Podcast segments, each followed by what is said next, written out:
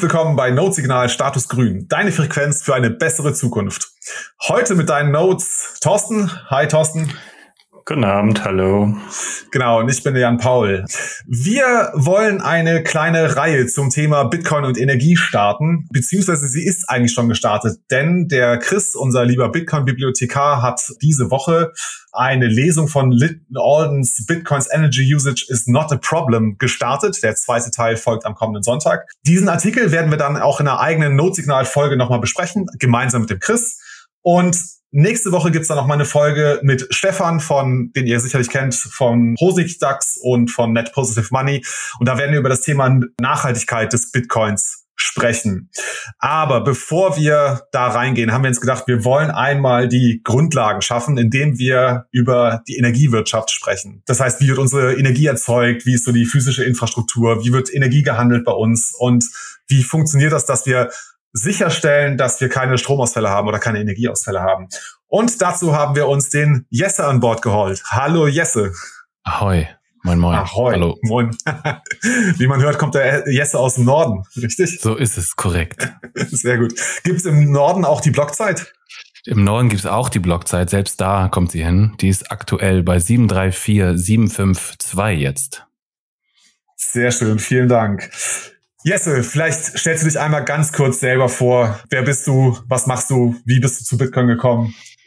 Ich bin Jesse. Ich habe einen Podcast Powering Bitcoin gerade gestartet. Ich bin zu Bitcoin gekommen 2017 im Rahmen meiner Arbeit, wo es darum ging, herauszufinden, wie ich möglichst effizient Bargeld CFA aus Mali herausbekomme, um damit deutsche Investoren zu refinanzieren, die in unsere Arbeit investiert haben. Da entsteht viel Reibung. Da habe ich dann recherchiert, bin auf alle möglichen Shitcoins gestoßen, musste für ICOs Bitcoin kaufen und da hatte ich das erste Mal Bitcoin in der Hand oder auf dem Hardware-Wallet. Ich habe die Folge 28 Gegenpol mitgemacht beim 21 der Weg. Wer sich noch eine Länge reinziehen möchte, kann das gerne tun. Und genau. Ja, sehr schön. Ja, also der, der Bitcoin-Podcast äh, von dir, Powering Bitcoin, ist ja noch relativ neu. Ich glaube, du hast jetzt vier oder fünf Folgen raus. Da steht immer in, in der Folgennummer steht MA. Wofür steht das? Für Milliampere. okay. Milliampere ist die physische Einheit für Strom. Also wie groß ist ein Strom? Watt kennt jeder ist Leistung. Volt ist die Spannung. Am Anfang hatte ich gedacht, gut, ich mach's mit Spannung, weil Podcast, Spannung, Inhalt und so. Aber da hat mich der Danny von Orange Relationship darauf hingewiesen, dass in der Regel, wenn mehr Leistung genutzt wird, der Strom steigt und nicht die Spannung. Die bleibt immer gleich. Und deswegen habe ich mir gedacht, mache ich das einfach immer so, dass der Strom immer weiter ansteigt, je mehr Folgen es gibt. Sehr gut. Das passt ja. Sehr cool. Ja, dann lass uns doch ganz gerne mal ein bisschen in das Thema reinstarten. Jetzt für alle, die jetzt hier bei Status Grün sind und jetzt heute ganz viel Bitcoin-Content erwarten, da müssen wir euch leider enttäuschen. So viel wird es jetzt heute nicht geben, aber dafür werdet ihr jetzt umfassend vom Jesse eine Einführung in die Grundlagen der Energiewirtschaft in Deutschland, aber wahrscheinlich auch größtenteils auch in Europa, weil die Netze ja auch miteinander verbunden sind. Gilt das gleiche auch für Europa und Deswegen wir haben uns jetzt ein paar Fragen überlegt, bei denen wir uns dann so durch das Thema durchhangeln werden. Und da fangen wir mal ganz oben an. Wie wird denn bei uns in Deutschland oder in Europa die Energie primär erzeugt? Ja, genau. Also wir schaffen ein paar Grundlagen. Ich hoffe, dass es nicht so ein zu starker Monolog wird und am Ende schaffen wir den Schwenk sicherlich, sicherlich auch in Richtung Bitcoin. Ja, wie wird Strom erzeugt in Deutschland, genauso wie in vielen anderen Ländern auch. Wir haben viele Erneuerbare am Markt. Es gibt sogenannte Grundlastkraftwerke und Spitzenlastkraftwerke bei uns. Und wie wir uns versorgen, hängt eigentlich immer vom Markt ab. Ne? Also welcher Strompreis bildet sich am Markt und welche Kraftwerke können eben zu diesem Preis produzieren. Und in der Regel ist es bei uns momentan so, dass wir einen Großteil unserer Grundlast aus Kohlestrom decken und immer weniger aus Nuklear, wie wir alle wissen. Und die Spitzenlast also das, was anfällt, wenn eben die Lastspitzen erreicht werden, wenn die Nachfrage besonders hoch ist im Netz, das decken wir über Gasturbinen, Abspeicher, Druckluftspeicher, Pumpspeicher, Wasserkraftwerke und Gas- und Dampf-Kombikraftwerke. Das sind so die die Haupt, ich sag mal, klassischen Einspeiser, die wir im deutschen Stromnetz haben. Und wie wir alle wissen, haben wir noch eine Reihe Sonne- und Windkapazität, die aber weder Grundlast noch spitzenlastfähig ist, weil man eben den Rohstoff Wind- und Solareinstrahlung nicht kontrollieren kann oder planen kann. Deswegen eignen sich diese Kraftwerke nicht, um als Grundlastkraftwerke oder Spitzenlastkraftwerke definiert zu werden. Also nur damit ich das richtig verstanden habe. Ich habe immer Erzeuger, die die Grundlast herstellen. Ne? Wie du gesagt hast, Atomstrom zum Teil noch in Deutschland, aber hauptsächlich viel Kohle. Das ist quasi da, um das Level an Energie zu schaffen, das sowieso 24-7 abgerufen wird in Deutschland oder im, im Energiemarkt. Ist das so richtig? Ja, genau. Also du hast halt Nachfragekurven am Markt, du hast äh, Erfahrungswerte und du weißt halt genau, wann benutzt Deutschland, sag ich jetzt mal, wie viel Strom. Und da gibt's halt immer eine, eine Grundlast, die immer, immer da sein muss, die immer benötigt wird. Und du könntest theoretisch auch, das kommt auf die Marktdynamik an, Spitzenlast mit Kohle äh, machen, aber das, das, das geht halt physisch nicht, noch nicht, keine Ahnung, weil sie sehr träge sind. Also Atommeiler und Kohlekraftwerke, Ölkraftwerke auch, sind sehr, sehr schwerfällig. Und das dauert, bis die hoch und runter fahren. Und dementsprechend eignen die sich halt eher dafür, auch mit den Preisen, die sie anbieten können, Grundlast anzubieten. Und bei anderen Erzeugern ist das eben anders, genau. Aber die aufgrund der Art und Weise, wie die Technologie funktioniert und, und der Art und Weise, wie sie bepreist werden am Markt, sind das die Grundpfeiler für die Grundlast, genau. Mhm, mhm, super. Genau, jetzt haben wir also die Erzeuger und jetzt braucht das ja irgendwie noch eine physische Infrastruktur, damit wir den Strom ne, vom Kraftwerk bis zum, zur Steckdose bekommen. Wie Absolut. sieht das denn da aus? Wie ist das hier aufgebaut? Genau, was passiert hinter der, hinter der Steckdose? Ganz wichtige Frage. Erstmal, ein Kohlekraftwerk kann so viel Kohle in den Kessel schütten, wie sie wollen, wenn es keinen Nachfrager für die, für die Energie gibt, also keinen Abnehmer, wenn keiner von uns den Wasserkocher anmacht oder den Bitcoin-Miner anschmeißt, dann fließt kein Strom, weil Strom immer eine Senke braucht. Ne, ob es eine Batterie ist oder ein direkter Verbraucher, ist egal. Aber der Strom muss immer erst irgendwo verbraucht werden oder es muss einen Verbraucher geben in derselben Zeit, in der der Strom auch erzeugt wird. Das ist ganz, ganz wichtig. Es gibt oft diesen Fakt, dass man sagt, es gibt keinen Überschussstrom. Ja, natürlich gibt's den nicht, wenn es keinen Abnehmer dafür gibt. Also heißt das, dass wir tatsächlich, ich sag mal, auf den Punkt produzieren, die Energie? Also, Absolut. Okay, ja. das heißt, es macht überhaupt keinen Sinn, irgendwie Überkapazitäten äh, aufzubauen, weil der Strom, wenn er nicht abgenommen wird, was passiert, was würde mit dem theoretisch passieren? Na, Überschuss, also Überkapazitäten ist was anderes als Stromerzeugung, Energieerzeugung. Okay. Da geht's dann um potenzielle Leistungen im Netz und, und Energie, die erzeugt wird. Vielleicht einmal ganz kurz der Unterschied. Den mache ich immer wieder und das erkläre ich auch immer wieder, weil das ganz, ganz wichtig ist, auch im Mining-Umfeld oder wo auch immer, wenn ihr durchs Leben wandert und über Energie redet, macht diesen Fehler nicht, weil ihr euch damit automatisch, wenn die andere Person sich auskennt, disqualifiziert. Energie und Leistung ist ein ganz gravierender Unterschied. Stellt euch einen Wasserhahn vor mit einem Becken drinne. Das Beispiel nehme ich sehr, sehr gerne. Ihr macht den Wasserhahn auf und ihr habt einen Stöpsel im Waschbecken und da läuft das Wasser voll. Die Leistung ist das, was durch das Rohr kommt. In dem Moment. Also es ist eine zeitunabhängige Größe. Und Energie ist das, was im Waschbecken drinne ist. Das, was sich ansammelt. Ja, wenn ich jetzt hoch und runter regel, dann kriege ich weniger Energie oder weniger Wasser, mehr Wasser pro Zeiteinheit ins Becken. Und wenn ich jetzt einen Tag warte, dann habe ich sage ich halt gut, ich habe hier eine gewisse Literanzahl im Becken gesammelt und das ist die Energie. Wenn du sagst, Überkapazität macht keinen Sinn, dann reden wir davon Leistung. Also Leistung, die potenziell verfügbar ist, wenn die Nachfrage am Markt steigt. Da kommen wir auch beim Thema Regelleistung nochmal zu. Aber um auf den Punkt zurückzukommen, Energie muss immer dann verbraucht werden, wenn sie auch erzeugt wird. Und Batterien, Bitcoin-Miner, Wasserstoffproduktion, das sind so die drei Technologien, die man hat, um eben Energie zu speichern, um eine Nachfrage zu schaffen, wenn es sonst niemand anderen gibt. Okay, also darf ich sagen, dass die Energie, die produziert wird, verbraucht werden muss? Ja.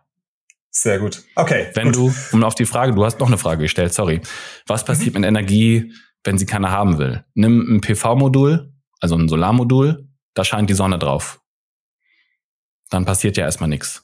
Dann ja. fließt kein Strom, weil es kein Abnehmer da. Dann wird das einfach in Wärme umgewandelt. Das, was Strom hätte sein können, wird dann in Wärme umgewandelt. Also die Solaranlage wird warm. Korrekt. Punkt.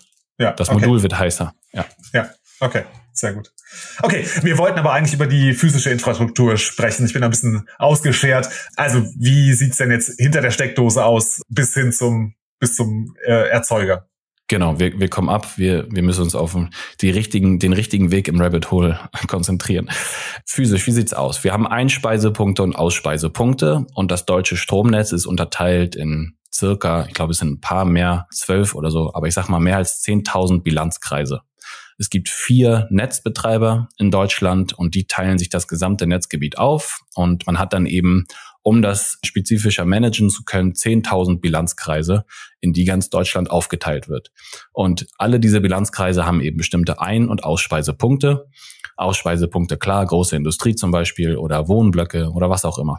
Und Einspeisepunkte sind eben da, wo von außen in diesen Bilanzkreis Strom reinfließt. Also beispielsweise ein Hochspannungsnetz oder ein Umspannwerk oder halt eine Erzeugungsanlage, je nachdem. Und Warum macht man das nochmal? Damit man eben das Thema Netzfrequenz und die Bilanzierung besser messen kann. Damit es, ne, stell dir vor, du musst das ganze deutsche Stromnetz managen. Das ist sehr umfangreich und sehr komplex. Und deswegen unterteilt man den Kuchen ein bisschen, damit jeder praktisch sein eigenes Stück managen muss. Ganz kurz ist das, also der Ansatz ist quasi auf einer möglichst lokalen Ebene, und zwar nicht zentral, sondern möglichst lokal die Energiewirtschaft zu regeln. Du möchtest sagen dezentralisiert. ja. Noch nicht, nein. Ja, genau. Also man hat, genau, man hat einfach kleinere Einheiten und kleinere Areale Netz, die für sich äh, bearbeitet werden. Und in jedem dieser Teile versucht man eben, die Regularien, die eingehalten werden müssen, einzuhalten. Das ist die Idee dahinter. Ist das so historisch bedingt, dadurch, dass früher ja viel durch über so Stadtwerke gemacht wurden, dass diese Bilanzkreise so aus der Zeit so herkommen, dass das da aus dem historischen Kontext herkommt? Das weiß ich nicht. Das kann ich okay. dir nicht sagen. Keine Ahnung. Wo das herkommt, äh, wie man die unterteilt, kann was damit oh. zu tun haben, wonach die, die, die Einspeiser sind und so weiter. Aber das, das weiß ich nicht. Zum Netzthema es gibt vier Spannungsebenen in Deutschland und die gibt es in der Regel mit anderen Voltwerten auf der ganzen Welt auch. Also man hat Höchstspannung, Hochspannung, Mittelspannung und Niederspannung. Und Niederspannung ist bei uns die Steckdose im Haus und äh, Hoch Höchstspannung sind diese dicken, fetten Trassen, die man sieht, wenn man an der Autobahn fährt. Warum macht man das Ganze? Weil Strom, je höher die Spannung ist, weniger Verluste hat. Also man hat weniger Verluste äh, energetisch, je höher die Spannung ist. So, jetzt kann ich aber nicht meinen Toaster bei 400 kV in die Steckdose stecken, dann fliegt er mir direkt um die Ohren. Das geht nicht.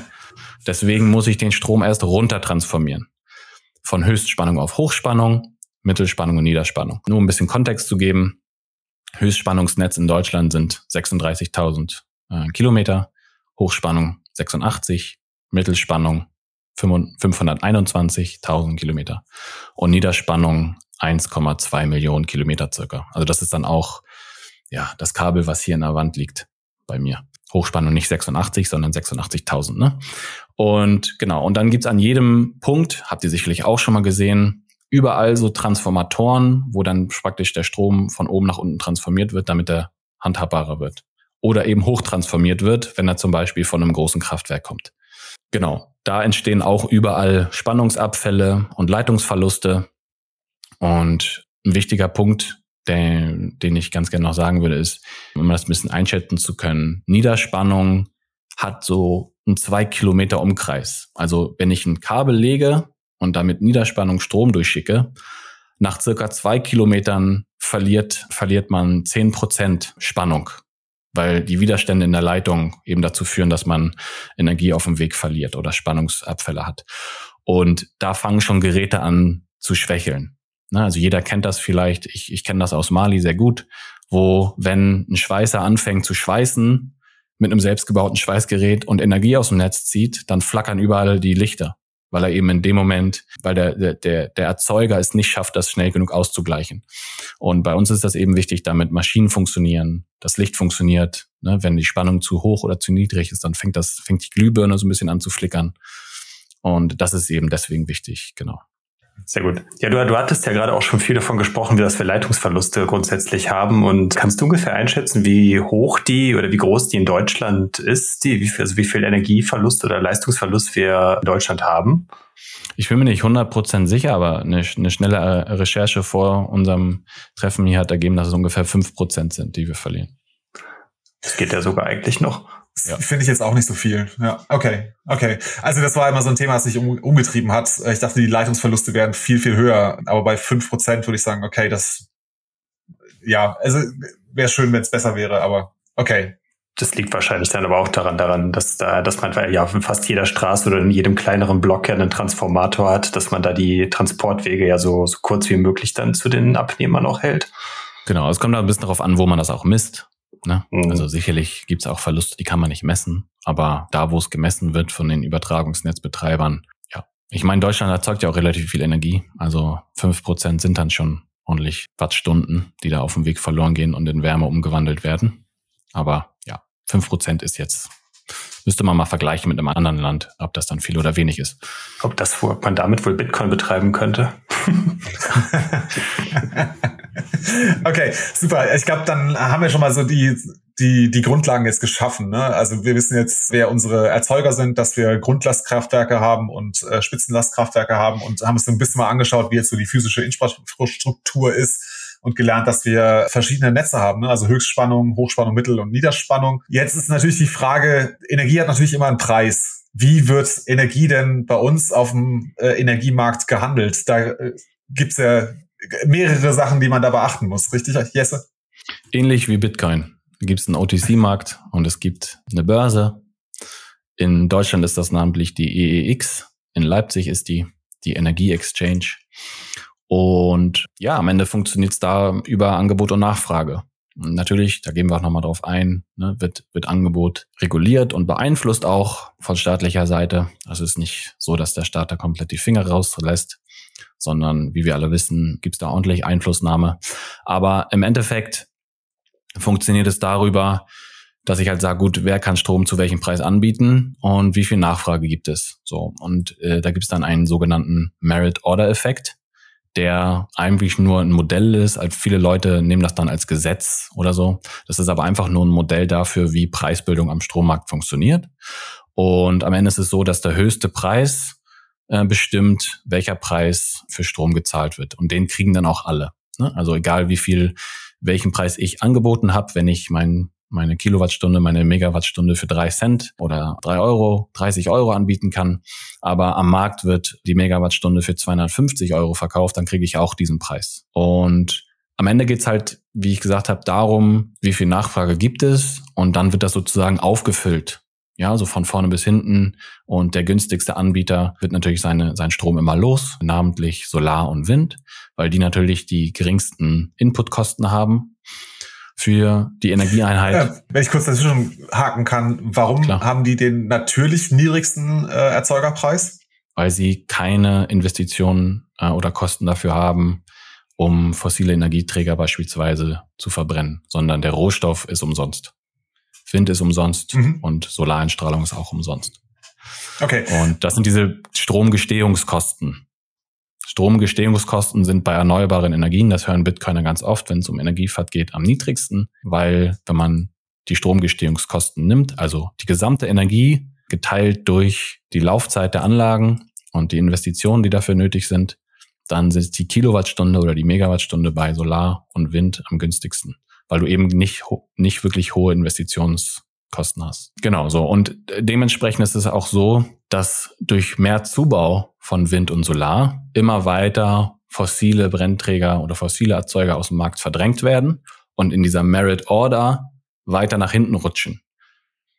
Ja, also das habt ihr wahrscheinlich auch schon mal gehört. Wir bauen Kohle zurück, Atom bauen wir zurück aus Grund von politischen Maßnahmen und Kohlestrom wird immer weiter zurückgebaut, weil es sich einfach nicht mehr lohnt, weil diese Anlagen halt massive Investitionen erfordern und äh, ihren Strom nicht so günstig anbieten können wie erneuerbare Energieträger, wenn sie, wenn es windet oder wenn es scheint.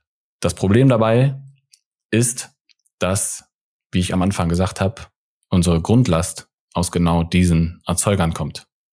Ich kann meine Grundlast nicht, wie ich erwähnt habe, auf Wind und Sonne aufbauen, weil ich sofort einen Blackout habe, wenn die Sonne nicht mehr scheint oder nachts kein Wind weht.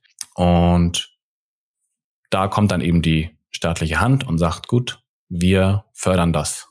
Liebe Kohlestrombetreiber, Kohlestromkraftwerkbetreiber, ihr kriegt jetzt eine Förderung von uns. Dafür, dass ihr eben euren Strom weiter vorhaltet, eure Kapazität, also die Leistung, die theoretisch verfügbar wäre, dass ihr die vorhaltet und nicht abbaut. Weil wir brauchen euch dafür, dass das deutsche Stromnetz weiterhin zuverlässig in Zukunft funktioniert. Das Paradoxe daran ist, dass je mehr erneuerbare Energien wir hinzubauen, desto mehr brauchen die anderen Subventionen vom Staat, weil sie immer weiter aus dem Markt verdrängt werden. Das ist eine wirklich interessante Pointe. Das habe ich so noch nie gehört gehabt. Also, wenn ich es richtig zusammenfasse, heißt es im Moment, dadurch, dass wir die erneuerbaren Energien weiter ausbauen, haben wir eigentlich die Grundlasterzeuger Atom und Kohle ausgepreist.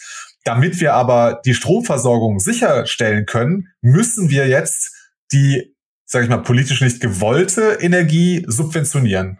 Und ich genau, denke, weil, das wird nicht zu knapp sein. Ja. Korrekt, weil die haben halt von den 8760 Stunden, die wir in einem Jahr haben, eine gewisse Anzahl, die sie sagen, die sie laufen müssen, weil ansonsten sind sie nicht rentabel. Das sind Grundlastkraftwerke, die sind dafür designt und die sind so geplant worden auf sehr, sehr lange Sicht, dass sie eigentlich immer am Strom produzieren sind. Ja, kleiner Fun Fact. Ein Kilogramm Steinkohle hat circa acht Kilowattstunden Energie Zwei-Personen-Haushalt verbraucht so im Jahr 3500 Kilowattstunden. Wenn du das jetzt teilst und das nur, das nur mit Kohlestrom versorgen würdest, dann würde ein zwei oder ein, das sind kein Zwei-Personen-Haushalt, ich habe gelogen. Vier-Personen-Haushalt. Vier-Personen-Haushalt, ja. Vier-Personen-Haushalt, genau. 437,5 Kilogramm Steinkohle pro Jahr. Das ist erstmal eine halbe Tonne fast, das ist ganz schön viel. Genau, das ist die Energiedichte. Es gibt dann Braunkohle, da ist die Energiedichte etwas geringer, die Kosten etwas geringer. Aber in der Regel ist es so, dass die Merit Order am Markt Solar und Wind sind und dann kommen die fossilen, in Anführungszeichen, Erzeuger, Atomkraftwerke kommen danach.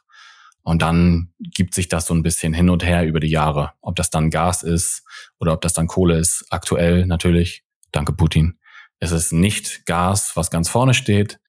Ja. Und da entsteht dann halt am Markt irgendwo der Grenzpreis, die Grenzkosten wenn die Nachfrage gedeckt ist und der, die letzte Kilowattstunde, die verkauft wird, sozusagen, die gibt den Preis vor am Markt. Und alle anderen, nochmal, das ist ganz wichtig, auch für die Investitionsrechnung bei erneuerbaren Energieträgern, die kriegen eben genau denselben Preis. Also wenn ich für Wind kaum Kosten habe, um eine Kilowattstunde zu erzeugen, und ich kriege von meinem Direktvermarkter, der mir den Strom an der Börse vertickt, aktuell, keine Ahnung, 12 Cent oder so bei den Preisen, dann jubel ich natürlich. Aber die Erzeugungskosten sind eben bei Atomstrom am günstigsten, dann Gas, Kohle, zuletzt Öl. Aber das gibt sich immer so hin und her, die, die Wechselwirkung. Hm. Und wobei mir jetzt die Frage stellt, wie, wie, wie, wie finden diese Käufer an dieser Börse statt, beziehungsweise wie, äh, wie decken die sich mit so Terminkontrakten die äh, Versorger dann ein oder verkaufen die Terminkontrakte oder wie, wie funktioniert sowas? Genau, da müsste ich jetzt Händler sein an der, an der, an der Strombörse, um das 100% sicher zu beantworten. Das kann ich deswegen nicht, weil ich das nicht bin. Aber in der Regel ist es so, dass ich als Bilanzkreismanager oder als, als Erzeuger eben sage, okay, das und das kann ich anbieten am Markt. Ich kann diese und diese Bänder anbieten. Ich kann Grundlastbänder anbieten. Ich kann Spitzenlastbänder anbieten. Spitzenlast ist dann, lasst mich nicht lügen, immer werktags von acht bis acht Uhr. Und am Wochenende und in den außerhalb dieser Zeiten ist halt eigentlich immer Grundlast. Und da gibt's dann zwei verschiedene Preise für. Und dann kann man sich eben, ne, also, also Chemiekraftwerke oder Chemiewerke zum Beispiel, die sehr energiehungrig sind, die wollen halt kein Risiko haben in ihrem Energiebezug. Und die decken sich deswegen für Jahre im Voraus ein mit Energie und sagen, ich brauche immer mindestens so und so viel Energie und so und so viel Leistung. Und dann gibt's einen Spotmarkt. Ne, das ist um den Bitcoin-Vergleich zu ziehen, wenn ihr euch irgendwo einloggt bei einer Börse und da Spot-Marketpreis auf Kaufen drückt, dann ist das der Spotpreis, also die Energiepreise gerade zu dieser Zeit. Und genau, wenn man natürlich im Energiebereich unterwegs ist, dann ist man nicht an Risiko interessiert und versucht eben möglichst viel der benötigten Nachfrage oder der Nachfrage, die man hat, in Grundlast abzudecken und reagiert dann spontan Aber das sind dann so Energiehändler-Themen, ne? Da, da kommen dann Energiehändler ins Spiel, die haben das irgendwie, die haben da möglichst viel Effizienz rausholen oder die vielleicht bei der Deutschen Bahn sitzen und dann da Energie einkaufen. Je nachdem, wie sich die Nachfrage der Bahn entwickelt und all solche Themen. Beantwortet das die Frage? Ja, genau. Nee, das passt fast zu. Das ist im Endeffekt genau die Richtung, dass die das halt einfach dann auf, dass die äh, Unternehmen dann gerade groß, groß, Großverbraucher dann einfach weit in die Zukunft schon äh, Verträge abschließen und Strom einkaufen, einfach um die Versorgung sicherzustellen dann. Was ja dann auch in der, gerade in der jetzigen Zeit dann auch vor äh, stark steigenden Stromproduktionskosten oder Strompreisen auch schützt, dann gerade so Großverbraucher. Klar, aber man sieht halt daran auch, ne, wenn ich jetzt Energie, wenn ich Privatkunden Energie anbiete, zum Beispiel. Ne? Und ich mache richtig günstige Tarife. Und ich fange an, mich nicht wirklich langfristig einzudecken mit Energie. Und auf einmal gehen die Energiepreise derbe durch die Decke und ich habe aber meinen Kunden allen die billigsten Verträge versprochen. Dann gehe ich halt pleite. Und dann sitzen die Leute alle ohne Stromversorgung da und kriegen reihenweise Briefe. Ja, sorry, Stromversorgung wird leider eingestellt. Ihr habt jetzt Grundversorgertarife. Grundversorger ganz, ganz schlecht wenn ihr in der, in, wenn einer von den Hörern im, im Grundversorgertarif ist, sofort äh, anmelden bei Check24 oder Verifox und mit ein paar Klicks den Stromvertrag ändern. Warum? Weil die Grundlast dafür designt ist, dass die Leute da nicht bleiben. Die Preise sind enorm hoch, die Grundgebühren sind extrem hoch, die Kilowattstundenpreise auch. Und das ist zum Beispiel dann, glaube ich, das ist aber auch wieder Spekulation von mir, Nachfrage, die direkt am Spotmarkt abgedeckt wird. Und deswegen scheiße teuer ist. Genau, jetzt haben wir ja in den letzten Tagen und Wochen immer wieder gehört, dass die Strompreise sehr, sehr stark gestiegen sind. Gibt's da, also können wir das mal so ungefähr in Zahlen packen? Was zahlen wir heute für Grundlast und Spitzenlast? Und gibt es irgendwie einen Vergleich für dich? Also kennst du da ältere Zahlen, dass wir mal ein Gefühl dafür bekommen, wie hoch jetzt der Preisanstieg war bei der Energie? Also die Preise sind extrem gestiegen über die letzten Jahre. In Deutschland haben wir mit den höchsten Strompreis der Welt. Das ist auch eine meiner großen Kritiken an der Energiewende, dass uns das als große Innovation verkauft wird, aber wir am Ende ja extrem viele Kosten dadurch haben. Strom importieren aus, aus Frankreich, aus Atomstrom zum Beispiel oder Strom exportieren müssen, weil wir viel zu viel Kapazität im Netz haben. Aber das ist, kommt gleich zur Regelenergie nochmal und zahlen dann sogar jemandem dafür Geld, dass er unseren Strom nimmt. Das gibt es am Strommarkt auch. Soll nicht vorkommen. Da kann Bitcoin Mining auch helfen. Aber es gibt durchaus Momente, in denen wir zum Beispiel Polen dafür bezahlen, dass sie uns Energie abnehmen. So ein bisschen wie beim Ölpreis damals, als der Ölpreis negativ war, wo man halt gesagt hat, ey, wir kriegen diese Fässer nirgendwo hin. Äh, wir geben dir dafür Geld, dass du das Öl von uns kaufst. So. Und momentan, ja, verkauft man die Grundlast in Leipzig an der EEX so für 22 Eurocent pro Kilowattstunde und die Spitzenlast auch in dem Dreh. Aber die Strompreise sind extrem gestiegen. Das kann man einfach googeln. Das ist relativ prominent im, im Internet. Und wenn man da die Preisentwicklung sich anschaut, dann ist es so über die letzten drei Jahre schon ordentlich hochgegangen. Ich glaube, mehr als verdreifacht. Und das ist für, für Stromversorger ein großes Problem, weil die müssen die Preise irgendwie weitergeben. Ne? Und ich zahle jetzt hier bei mir, ich habe noch Glück gehabt, ich habe nochmal verlängert bekommen bevor die ganze, ich hätte gesagt, Scheiße, den Bach runtergeht. Sprich dich aus, gesagt, ist okay. Andere, andere Leute, meine Mutter zum Beispiel zahlt bei sich jetzt auch relativ günstig, aber die zahlt da schon 40 Cent pro Kilowattstunde und zahlt, ich glaube, 15 Euro Grundgebühr. Und das sind dann, wenn man mal, ja, wenn man irgendwie zu Hause einen PC laufen hat, ich versuche das immer ein bisschen greifbarer zu machen, weil was ist eine Kilowattstunde irgendwie und keine Ahnung. Mir wurde das jetzt angepasst. Ich habe hier einen PC laufen relativ häufig. Wir haben einen Fernseher, wir haben ein Kind wir haben ja die üblichen Elektronikhaushalte, also kein überdurchschnittlicher Verbrauch, Verbrauch würde ich sagen. Homeoffice mache ich viel, das heißt da vielleicht schon. Und unser Abschlag liegt so bei 65 Euro im Monat. Und das ist das, was man dann halt zahlt. Grundgebühr plus Verbrauch im Jahr. Und genau. Am Ende des Jahres wird immer abgerechnet. Das kennt ihr alle. Kriegt ihr eine Abrechnung. Dann guckt sich der Versorger das an. Kann ich das noch anbieten oder nicht? Dann werden die Tarife erhöht in der Regel außer man hat dann nicht. Wird da tatsächlich der, der Tarif geändert oder wird die Abschlagszahlung geändert? Weil ich glaube, sobald du in, in, in einer Vertragsbindung bist mit deinem Energieversorger, kann er ja nicht einfach willkürlich den Strompreis hochziehen, oder? Absolut, klar. Ich glaube, dann kann man, glaube ich, auch nicht den, den, den Abschlag ändern. Da hast du völlig recht. Ich bin in der Regel immer so unterwegs, Das ist aktuell gar nicht clever. Da sind wir wieder bei dem Thema Eindecken mit Strom. Das macht der Privathaushalt ja auch, wenn er sagt, ich hole mir eine Preisgarantie für zwei Jahre. Ja. Ist halt ein Risiko, ne? Wenn ich, wenn ich halt sage, gut, der, der Strompreis fällt extrem, gut, dann habe ich was verloren. Das ist wie ein Futures Contract oder so. Keine Ahnung. Und wenn der Strompreis halt nach oben geht, habe ich Glück. Okay, kann noch ein Jahr weiter vielleicht günstiger Strom beziehen. Absolut, ja. Ja. Wir, haben, wir haben ja auch durch äh, so Sachen wie politisch gewollte äh, Preissteigerungen, wie jetzt zum Beispiel die CO2-Zertifikate, dass wir quasi den CO2-Ausstoß immer mehr besteuern von Jahr zu Jahr. Ich weiß gar nicht, jetzt das ist ja, hat ja vor ein paar Jahren damit angefangen und jedes Jahr wird mhm. das dann, wird ja dieser Satz pro Kilo, ich glaube pro Tonne CO2 wird da ja pro Jahr dann erhöht, was ja prinzipiell ja dann auch alle all jeglichen Energieverbrauch auch wieder teurer macht in Deutschland, das Autofahren, Heizen, ja, oder auch einfach nur äh, den Computer zu betreiben. Genau, und diese CO2-Zertifikate sind noch ein Thema, also auf jeden Fall. Du zahlst dann pro Tonne ungefähr ein bisschen weniger als 100 Euro und das wird alles umgelegt.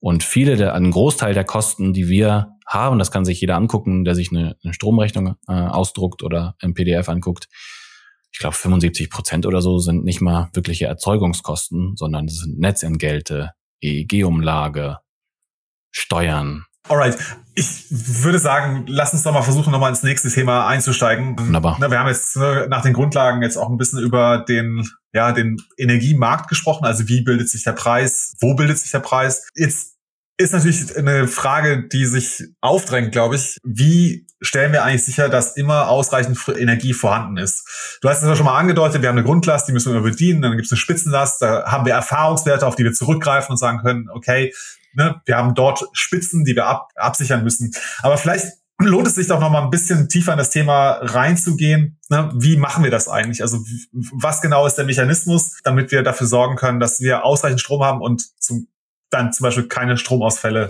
bekommen. Ja, absolut. Also da, da sprichst du das Thema Regelenergie an. Wie stellen wir sicher, dass Erzeugung immer gleich Verbrauch ist und umgekehrt? Wie Anfang gesagt, das ist ganz wichtig, damit das Stromnetz funktioniert, weil eben physikalisch ja Strom so ausgelegt ist. Regelenergie. Super wichtiges Thema und glaube ich, ja, extrem kompliziert. Und das verstehen auch viele Leute nicht, gerade wenn sie über Bitcoin reden und den Energieverbrauch. Was ist Regelenergie? Regelenergie bezeichnet einfach nur Energie oder Leistung, die vorgehalten wird oder die verwendet wird beim Ende bei der Energie, um die Frequenz bei 50 Hertz zu halten. Was bedeutet 50 Hertz? 50 Hertz ist die Frequenz vom deutschen Stromnetz. Das ist ein Standard, der sich so gebildet hat über die Zehnte, äh, ziemlich überall auf der Welt, bis auf in den USA. Da sind es 60 Hertz. Und das sagt einfach nur aus, dass die Polierung, also die, der Wechsel von Plus und Minus, 50 Mal pro Sekunde stattfindet. Ja, also 50 Mal pro. Sekunde tackert, ja. Tackern die Elektronen hin und her. Mhm. Und in Japan ist es so, dass es dort zwei Standarde gibt weil eben Japan nach dem Zweiten Weltkrieg ähnlich wie Deutschland unterteilt wurde. Und die Hälfte haben die Amis sich unter den Nagel gerissen und den Rest eben die anderen Alliierten.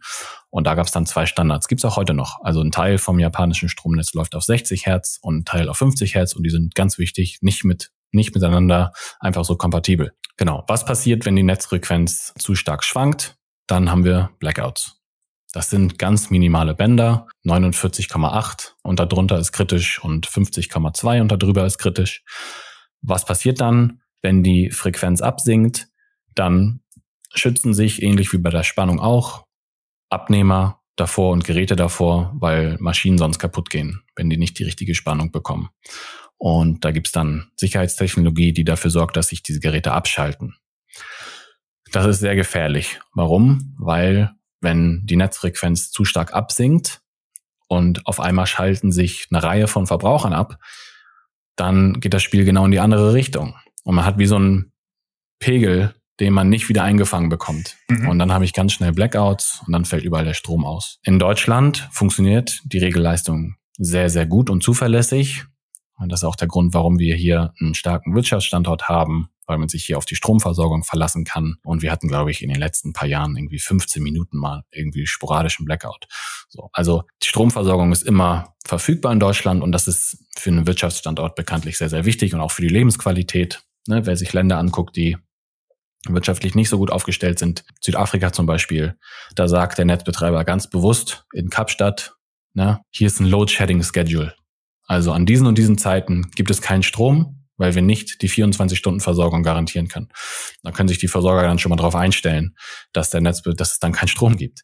So und das ist ja eine Stadt wie Kapstadt ist, ist, ist entwickelt, das passiert da trotzdem. Also es ist gar nicht so ne, nicht so unverbreitet. Wer ist dafür verantwortlich, dass die Frequenz eingehalten wird? Das ist der Netzbetreiber, der dazu verpflichtet ist.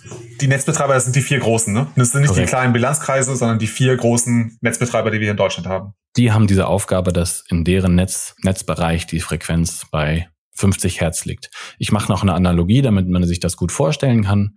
Stellt euch vor, ihr habt ein Rohr und da sind Kügelchen drinne und ihr schiebt vorne Kügelchen rein und hinten fallen sie raus. Das Ziel muss sein, dass die Kügelchen hinten immer in demselben Rhythmus rausfallen. Wenn ich vorne schneller Kugeln reinschiebe, dann fallen sie hinten schneller raus. Wenn ich vorne zu wenig Kugeln zu langsam reinschubse, dann fallen sie hinten auch weniger langsam raus. Das ist ziemlich genau das, was die Netzfrequenz bedeutet und die muss halt stabil sein. Wenn mein Motor oder was auch immer merkt, okay, ich kriege zu wenig Kügelchen, schaltet er ab, weil er ansonsten kaputt geht. Das dazu. So, jetzt ist das natürlich nicht mit, mit einem Rohr und Kügelchen getan, sondern was passiert jetzt, wenn es ein Unwetter gibt? Nochmal, wir haben in Deutschland eine sehr, sehr, sehr, sehr, sehr stabile Stromversorgung. Was passiert, wenn es einen Blitzeinschlag gibt? Was passiert ist, wenn es eine Flut gibt? Whatever, ja. Das sind Systeme, die sind hochkomplex und extrem schnell reagierend auf solche Umstände. Es fun funktioniert komplett automatisiert, weil der Mensch viel zu langsam ist, um auf solche Sachen zu reagieren. Und nochmal, es funktioniert eben extrem gut. Zumindest hier. Das Problem dabei ist jetzt, dass ich natürlich, wenn ich vorne die Kügelchen steuern will, wie viel da rauskommen und um die Analogie weiterzuführen, ich muss halt, habe halt eine, eine Bedingung zu jeder Zeit, wie viele Kügelchen hinten rausfallen müssen, weil meine Nachfrage nach Strom steigt und, und sinkt. Wenn ich jetzt die Planbarkeit vorne verliere, wie viel Kügelchen ich da reinschieben kann, also die Erzeugung, dann macht mir das das Leben sehr schwer ne? weil dann verliere ich einen meiner Kontrollmechanismen. Wenn ich jetzt also immer mehr Strom aus erneuerbaren Energien fördere, wird meine Erzeugung immer fluktuierender. Immer mehr Erzeugung wird immer fluktuierender und ich habe immer weniger Kontrolle darüber, wenn plötzlich Wolken kommen, was auch immer. Da gibt's klar, gibt's auch, auch äh, Forecasts und so, aber es gibt immer die Möglichkeit, dass es eben anders kommt als, als modelliert. Genau. Was kann ich machen, wenn die äh, Frequenz zu hoch ist? Dann heißt das, dass ich zu viel Produktion habe und zu wenig Nachfrage. Eins von beiden oder beides. Was kann ich machen? Ich kann anfangen, Kraftwerke vom Netz zu nehmen. Jetzt freue ich mich darüber, wenn ich Strom und Wind, Strom aus Wind und Sonne habe, viel zum Beispiel, da kann ich einfach sagen, die kappe ich ab. So, das ist sehr flexibel, da passiert nichts. Ich kann die Windräder frei drehen lassen, ich kann das einfach entkoppeln, ich kann einfach einen Riegel vorschieben vor die Solarenergie das ist zum Beispiel wichtig, wenn die Sonne scheint, dann fangen Solaranlagen alle an miteinander zu konkurrieren.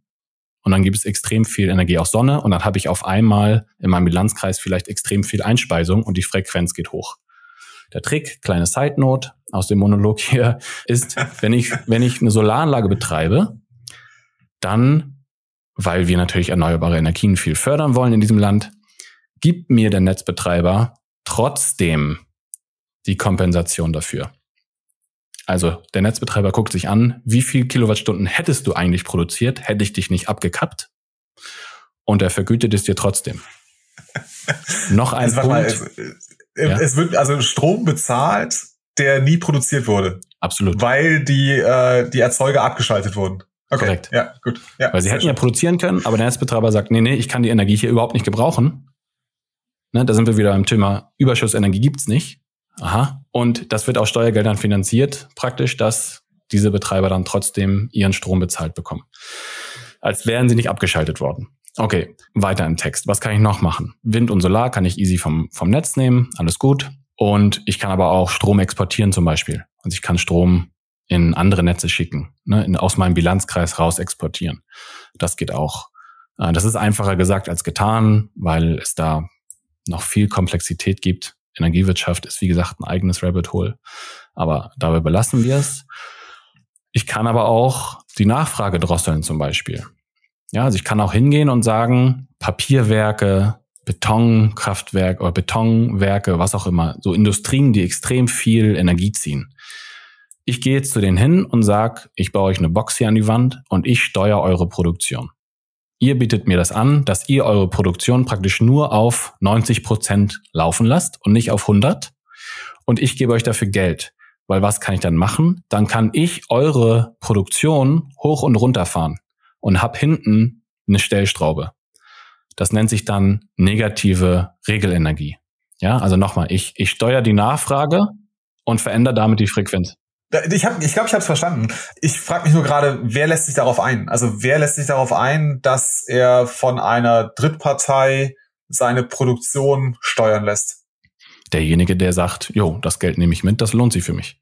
Ah, okay. Das, also okay, er wird dafür kompensiert einfach. Ja, genau. Okay, da macht findet, ja. gibt einen Preis dafür, mhm. so, wie bei, so wie bei Regelenergie auch. Das, da, da kommen wir aber gleich noch zu. Richtig. Andersrum, wie gesagt, habe ich halt die Möglichkeit, dass ich, dass die Frequenz da drunter liegt und dann habe ich das Problem nicht wie vorher, dass ich zu wenig Produktion habe und zu viel Nachfrage oder beides. Das ist dann genau umgedreht. Ja? Jetzt kommt die Regellast ins Spiel, besonders dann, wenn die Frequenz unter den 50 Hertz liegt. Weil, wie gesagt, jetzt habe ich zu wenig Strom im Netz oder zu wenig Leistung im Netz, zu wenig Energieeinspeisung. Und jetzt muss ich irgendwie zusehen, damit meine Frequenz mir nicht abkackt, dass ich vorne wieder was reinschiebe ins Röhrchen. Und das muss schnell gehen. Deswegen gibt es jetzt unterschiedliche Arten von Regelleistung. Es gibt Primärregelleistung, es gibt Sekundärregelleistung und es gibt Tertiärregelleistung. Primärregelleistung funktioniert vollautomatisch. Das ist Leistung, die muss innerhalb von 30 Sekunden direkt am Start sein. Stellt euch vor zum Beispiel eine Gasturbine, die bei, weiß ich nicht, 50 Prozent läuft, die man mit einem Fingerschnipp hochrampen kann. Die dreht sich schon die Turbine, geht sofort los. Ich ramp das Ding ab auf 100 Prozent und dann habe ich sofort mehr Leistung im Netz. Anderes Beispiel wären, wie gesagt, Solaranlagen oder, oder dezentrale Energiekraftwerke, die man hinzuschalten kann. Pump, Druckluftspeicher. Da wird praktisch in einem Speicher Druckluft aufgebaut und die Luft wird durch eine Turbine geschickt oder durch einen Propeller geschickt, äh, mit dem ich das wieder aufmache und den Druck ablasse. Das geht auch sehr, sehr, sehr schnell, kann man sich gut vorstellen. Andere, anderes Beispiel, klassisches Beispiel sind Pumpspeicherkraftwerke, wo ich die Energie immer dann einen Berg hochpumpe, wenn die Energie günstig ist und sie dann wieder runterschicke, wenn die Energie teuer ist. Das kann ich mit Regelenergie auch machen. Dann sage ich dann einfach gut, mach den, mach den Damm weiter auf und lass fluten und dann dreht sich in die Turbine schneller. Das sind so, so Themen. Also bei Primärregelleistung muss sofort äh, verfügbar sein, innerhalb von 30 Sekunden. Man muss in beide Richtungen ein Megawatt symmetrisch anbieten. Also das ist so eine Mindestgröße, die die Anlage haben muss. Ja, das ist kurz, dass wir es klar kriegen, was damit gemeint ist. Was meinst du mit äh, positiv wie negativ symmetrisch muss das sein? Also ich muss genau. in der Lage sein, sowohl hoch als auch runter zu fahren innerhalb Correct. der gegebenen 30 Sekunden. Du musst zertifiziert werden. Wenn du Regelleistung anbieten willst, dann musst du zertifiziert werden dafür. Und jetzt wirst du, ich glaube, das ist, ich weiß nicht genau, wie die Stelle heißt. Auf jeden Fall wirst du von außen zertifiziert. Da kommt jemand, guckt sich deine Anlage an und sagt, jo, du darfst Primärregelenergie anbieten oder du darfst nur Sekundärregelleistung anbieten, weil du eben die, die, die Erforderung nicht erfüllst. Genau. Und dann gibt es Auktionen am Markt. Die günstigste Regelenergie gewinnt. Ja, es gibt zu jeder Zeit äh, Auktionen am Markt, die eben sagt, welche Regelenergie ist zu welchem Zeitpunkt am günstigsten und die erhält praktisch den Vorrang, damit die Preise möglichst niedrig bleiben. Genau. Aber ein MW, ein Megawatt Leistung, die man Plus und Minus anbieten muss. Also man muss in beide Richtungen fahren können. Genau. Und dabei wird einem auch nur der Leistungspreis vergütet. Also es wird gar nicht die Energie abgerechnet. Nochmal zurückdenken an das Beispiel mit Waschbecken und, und Wasserhahn, sondern es wird einem nur vergütet, wie viel Leistung man bereitstellt in dem Moment. Weil das alles so schnell geht, dass es zu komplex ist, dann glaube ich, die Energie zu berechnen. Ich weiß nicht genau, ob das noch einen anderen Grund hat. Ich lasse mich da gerne korrigieren, aber ich glaube, dass es so ist. Und nochmal, typische Anbieter davon sind eben erneuerbare Energien, Batteriespeicher und so weiter. Sekundärregelleistung löst Primärregelleistung ab nach den 30 Sekunden und muss innerhalb von fünf Minuten da sein. Das ist wichtig, merken fürs Bitcoin Mining. Dabei wird sowohl Leistung als auch Energiepreis vergütet. Da wird halt gemessen, wie viel Energie hat man erzeugt und bereitgestellt. Und hier ist es nicht ein Megawatt oben nach oben und nach unten, sondern hier ist es fünf Megawatt positiv oder fett geschrieben negativ. Also ist es egal, in welche Richtung man das anbietet, man kann beides machen. Genau, und dann gibt es noch die tertiäre Regelleistung, die wird dann manuell eingesetzt, wenn es wirklich richtig schlecht läuft. Die löst manuell die sekundäre Regelleistung ab, wird vom Netzbetreiber ausgelöst und muss innerhalb von 15 Minuten auf die volle, volle Kapazität kommen, die man vorher angegeben hat, leisten zu können. Da wird auch Leistung und Arbeitspreis vergütet und da sind es dann eben 5 MW. Also wenn ich 5 MW positiv oder negativ habe, ähm, genauso wie bei der Sekundärregelleistung, dann kann ich mich dafür qualifizieren lassen. So funktioniert Regelleistung ganz grob. Ich versuche mal so ein paar Punkte aufzugreifen, die ich glaube verstanden zu haben. Also zum einen hast du, was ich sehr plastisch fand, das mit dem Röhrchen und den Kügelchen, die ich da durchschicke, ja sehr gut erklärt. Du hast quasi, du hast zwei ähm, Seiten, an denen du es misst und steuerst. Ne? Auf der einen Seite den Input, also wie viele Kügelchen ich das Rohr reinstecke, und auf der anderen Seite den Output, und zwar wie viele Kügelchen rauskommen. Vielleicht, um es nochmal deutlicher zu machen, ist es nicht so, dass das Rohr quasi einen Eingang und einen Ausgang hat, sondern es hat eigentlich mehrere Ausgänge, nämlich alle Abnehmer, die da hinten dran sind. Und alle diese Abnehmer erwarten, dass 50 Kügelchen pro Sekunde aus diesem Röhrchen rauskommen. Ja. So, und jetzt habe ich, wenn ich es richtig verstanden habe, habe ich eigentlich zwei Möglichkeiten, das zu steuern. Ne? Entweder auf der Input-Seite schicke ich halt mehr Röhrchen, äh, mehr Kügelchen oder weniger Kügelchen rein. Aber es gibt auch Mechanismen, um auf der Nachfrageseite das zu steuern. Das war, glaube ich, das Beispiel, wo ich kurz nachgefragt hatte, dass man eben der Produktionsanlage sagt, pass mal auf, wir regeln die Stromversorgung für dich. Das heißt, wir fahren für dich den Verbrauch hoch oder runter, je nach Angebot, das wir gerade bereitstellen können. Ist so ganz grob? So ist das eigentlich ziemlich gut zusammengefasst. Weil du es so gut zusammengefasst hast, gehe ich noch einen Schritt weiter. Das glaube ich, können wir euren Zuhörern, wir sind ja alle Bitcoin, wir sind alle nicht, äh, haben keine, keine doofen Köpfe auf den Schultern. Du hast mehrere Eingänge ins Röhrchen und du hast mehrere Ausgänge. Wenn du es zusammen kumulierst, hast du nur einen und nur einen Ausgang. Äh, nur einen Eingang und nur einen Ausgang. Ich weiß nicht, ob euch das noch im, im Kopf steckt. Das kam leider nie und es kommt auch irgendwie nicht, weil ich glaube, der, der Mensch macht, was er will. Es gab mal eine Zeit lang eine sehr starke Motivation dahingehend, dass man äh, Smart Meter verbaut. Das muss man, glaube ich, auch immer noch machen. Also wenn ich einen Neubau baue, dann muss ich da, kann ich keine alten Ferraris-Zähler mehr, die sich so drehen, wenn er im Keller ist, mit dieser roten Markierung verbauen, sondern muss ich moderne Smart Meter verbauen, die kommunizieren können. Die Idee dabei ist gewesen, dass man jetzt sagt, okay, wir schaffen es über IoT, nicht IOTA, bitte nicht, IoT, Internet of Things, die Nachfrage der Privathaushalte zu steuern. Und wie kriege ich das hin? Ich incentiviere die Leute über den Preis. Ich habe praktisch eine Waschmaschine oder was auch immer, die ich von diesem Smart Meter kontrollieren lasse. Und dann kann ich als Netzbetreiber die Nachfrage von den Menschen steuern, indem ich halt sage, gut, Energie ist gerade günstig, ich brauche mehr Nachfrage im Netz, ich muss mehr Kügelchen hinten raus pushen. Deswegen schalte ich jetzt überall in Deutschland die Waschmaschine an, ganz doof gesagt. Ja, oder in meinem Bilanzkreis. So, ja. und dann hast du auf einmal viel Nachfrage im Netz. Und das ist auch eine Möglichkeit gewesen. Das ist genau dasselbe Prinzip wie bei dieser negativen Regelleistung. Aber natürlich, ja, funktioniert das nicht wirklich. Also ich habe noch keinen Smart Meter und so weiter. Das ist mega granular und kompliziert. Deswegen geht man, wie du es äh, nochmal wiederholt hast und zusammengefasst hast, ebenso auf die, auf, auf die eher größeren Industrieanlagen, wo man halt sagt, ey, ihr verbraucht hier massig Strom, ihr braucht richtig viel Leistung. Und wenn wir euch jetzt einfach um Prozent in der Energie zurückfahren können, wenn wir eure, eure äh, euren Betrieb um Prozent drosseln können oder hochpushen können, dann haben wir eben super Möglichkeit, wieder äh, umgekehrt zu denken und, und da wieder die Kügelchen hinten rauszusteuern. Genau.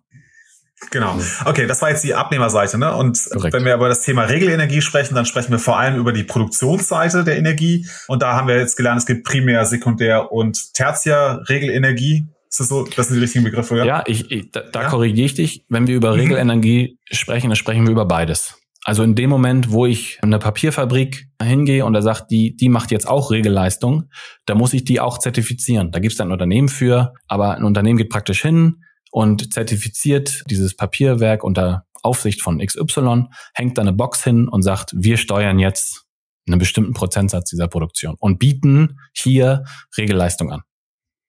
Mhm. Okay, gut. Und Also nochmal ganz kurz dann, Primärregelenergie ist das, was quasi mit dem Fingerschnipsen verfügbar ist, zu oder abgeschaltet werden kann. Sekundärenergie genau. ist weniger flexibel. Ne? Also du hast, glaube ich, fünf Minuten, hast du, glaube ich, gesagt. Innerhalb von fünf Minuten müssen sie Korrekt. die Energie zuführen oder rausnehmen. Und dann gibt's noch die Tertiärenergie, die hat noch ein bisschen mehr Zeit. Das ist halt so, wenn es richtig schlecht läuft, ja. dann fängt man ja, an. Okay. Ich weiß auch nicht genau, welche Technologien da jetzt wo hinterstehen. Das ändert sich, glaube ich, auch immer je nach Verfügbarkeit. Ich weiß nur, wo Bitcoin reinspielt. Ja. Ich habe da eine kleine Anekdote auch zu, zu dem Ding. Also ich hatte im Vorgespräch ja schon mal erzählt, ich hatte mal ursprünglich mal ganz früher, vor zehn Jahren nur so meine Ausbildung auch bei einem Energieversorger gemacht. Und da war es zum Beispiel so, dass die auch für ihren Versorgungskreis, für die Stadt Düsseldorf, auch für so Regelenergie, wenn es wirklich ganz hart auf hart kommt, dass die in irgendeiner Lagerhalle so riesige Rolls-Royce-Turbinen stehen haben, die da innerhalb, ich glaube auch innerhalb von fünf Minuten, also müsste es dann Sekundärenergie gewesen sein, die dann innerhalb von, ich glaube, fünf Minuten dann halt hochgefahren, die dann irgendwie so einen Diesel, also das waren Dieselgeneratoren, die dann da, die da, da durchgejagt wurden und ich glaube, die haben dann 8000 äh, Liter Diesel pro Stunde irgendwie verbraucht. Also da muss man auch so sehen, diese, dieser Energieverbrauch ist auch für den, für den Versorger komplett ein Minusgeschäft. Also das, das kann halt, das ist halt einfach nur, um das Netz stabil zu halten. Also das ist jetzt kein produktives Unterfangen, diese Dinge anzuschmeißen. Also da war dann auch die, die Maßgabe, das Ding so schnell wie möglich wieder runterzukriegen. Ja, genau. Also da hast du halt genau das Thema, ne, dass du, dass du erstmal Netzstabilität über Kosten stellst und dann aber natürlich hinten raus trotzdem versuchst zu sagen, die günstigste Regelenergie gewinnt und dabei ist es auch scheißegal, woher die kommt. Da ist nur ja. Technologie wichtig. Genau. Aber bei Regelenergie sprechen wir jetzt nicht über die Grundlastversorger, ne? also nicht über Atom- und äh, Kohlekraftwerke. Wir haben ja gelernt, die sind sehr träge, hast du es, glaube ich, genannt. Die mhm. brauchen ja einfach eine gewisse Zeit, um überhaupt hochzufahren, aber auch sehr viel Zeit, um ne, äh, runterreguliert zu werden, wenn es denn überhaupt möglich wäre. Genau, also das heißt, wir reden bei diesen Primär-, Sekundär- und Tertiär-Regelenergie reden wir über kleinere Energieerzeuger, wie jetzt aus dem Beispiel von Thorsten, die Turbinen, die da stehen. Was wären andere Beispiele für Primär-, Sekundär- und Regelenergie, äh, Tertiärenergie? Ich kann dir das gar nicht so genau sagen, weil es sich auch, glaube ich, immer ändert, je nachdem, was man anbietet. Es kommt halt, also man kann alles darunter äh, ziehen, was ja flexibel genug ist. Also Primärenergie sind, glaube ich, in der Regel so, so Druckluftspeicher, alles, wo man relativ schnell irgendwie nur wenig machen muss. Ne? Also entweder ich mache eine Luke auf oder ich, ich schließe halt doch wieder ein Solarkraftwerk an und entkapp das und lasse den Strom reinlaufen. Genau, Windenergie, wo ich einfach den, wo das Windrad sich vielleicht schon dreht und ich einfach nur den Motor verbinden muss und dann dreht er sich wieder. Oder Genau, und ich glaube, bei Sekundärregelleistung ist es dann in der Regel, sind es dann in der Regel so Sachen wie, wie Pumpspeicherkraftwerke, wo du vielleicht ein bisschen mehr machen musst. Aber das weiß ich nicht ganz genau, welche Technologie da wo eingesetzt wird. Ich bin mir nur sehr sicher bei der Primärenergie, dass es eben viele erneuerbare Energien sind und Batteriespeicher vor allem. Mhm. Sehr schön. Jetzt sind wir schon fast eine Stunde unterwegs in einem Bitcoin-Podcast und haben noch nicht über Bitcoin gesprochen. Du, lass uns doch mal schauen, wie könnte Bitcoin beziehungsweise natürlich das Mining von Bitcoin, das ja Energie benötigt, hier eine Rolle spielen. Ja, absolut. Und, und da findet eben, das ist gut, dass wir das jetzt gemacht haben, weil jetzt haben die Hörer vielleicht so ein bisschen Grundlagen, okay, und können jetzt sagen, okay, wie, wie schätze ich Bitcoin Mining im Zusammenhang mit einem hochentwickelten Energienetz ein? Bitcoin Mining kommt genau da ins Spiel, wo Regelenergie wichtig ist. Meiner Meinung nach. Es gibt noch andere Anwendungen, die habe ich jetzt auch zuletzt erst kennengelernt über andere Podcasts, wo darüber geredet wurde, wurde. Und das macht aber auch absolut Sinn. Also erstmal ist es so, dass ganz grundsätzlich Bitcoin Miner eigentlich perfekt sind für Regelenergie. Warum? Ich habe beim Bitcoin Mining einen einzelnen Prozess, der durchgeführt wird. Es werden, es wird gehasht. Davon ist nichts anderes abhängig. Jeder Hash steht für sich und das habe ich zum Beispiel bei einem Papierwerk nicht. Ja, also da habe ich ja Prozesse. So, was passiert, wenn ich jetzt einen Prozess anhalte und den wieder stoppe oder den anderen verzögere? Da habe ich ja so, so äh, Wertschöpfungsketten vielleicht. Das habe ich beim Bitcoin Mining nicht. Ja, es geht beim Bitcoin Mining auch nicht darum, dass ich sage, oh, alle zehn Minuten kommt ein Block. Jetzt habe ich schon neun Minuten gemeint. Jetzt muss ich aber auch noch eine weitere Minute meinen. So ist es ja nicht, sondern jeder Hash steht für sich und jeder Hash hat dieselbe Chance, einen Block zu finden. Das ist Punkt eins. Der zweite Punkt ist, Bitcoin Mining ist sehr energieintensiv.